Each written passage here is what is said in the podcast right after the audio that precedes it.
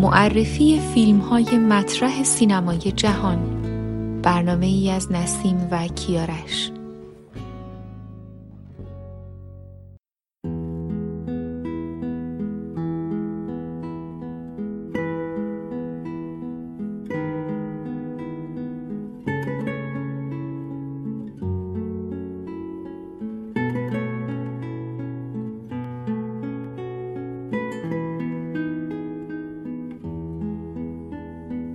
شکارچی گوزن یا The Deer Hunter.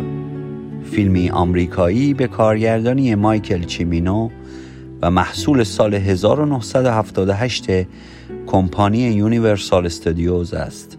این فیلم که در گونه جنگی داستانی قرار می گیرد با نام رولت روسی نیز مشهور است.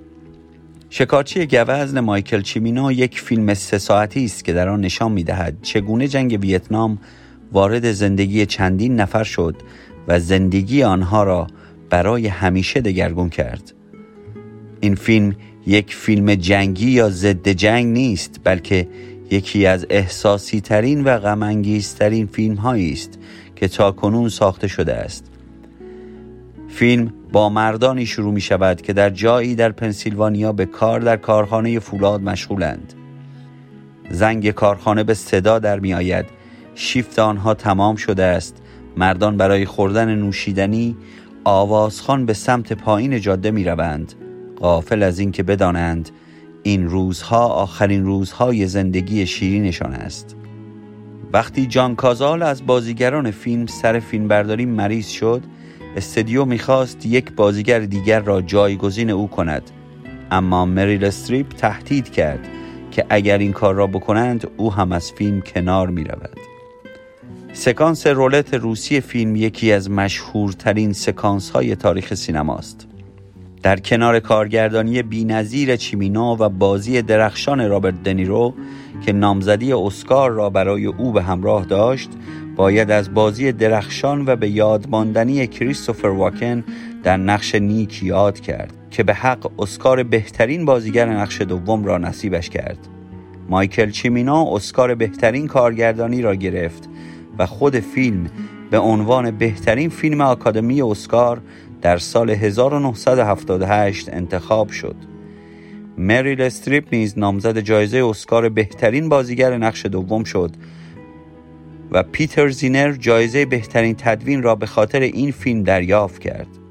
فیلم همچنین در رشته های فیلم نامه و فیلم برداری هم نامزد دریافت اسکار شد. جایزه گلدن گلوب برای بهترین کارگردانی و انتخاب آن به عنوان بهترین فیلم سال توسط منتقدان فیلم نیویورک از دیگر افتخارات آن بود. شکارچی گوزن همچنین در فهرست ده فیلم برتر سال نشریات تایم و نیویورک تایمز قرار گرفت. لحن تراژیک فیلم تا حدی مرهون موسیقی زیبا و به یاد ماندنی آن نیز هست. شکارچی گوزن اولین فیلم آمریکایی درباره جنگ ویتنام است که در کشور تایلند فیلم برداری شد. در سال 2007 انجمن ملی فیلم آمریکا شکارچی گوز را به عنوان پنجاه و سومین فیلم برتر تاریخ سینما معرفی کرد. به راستی که می‌توان ساعتها درباره این شاهکار بزرگ و منحصر به فرد صحبت کرد و از زوایای مختلف آن را مورد بررسی قرار داد.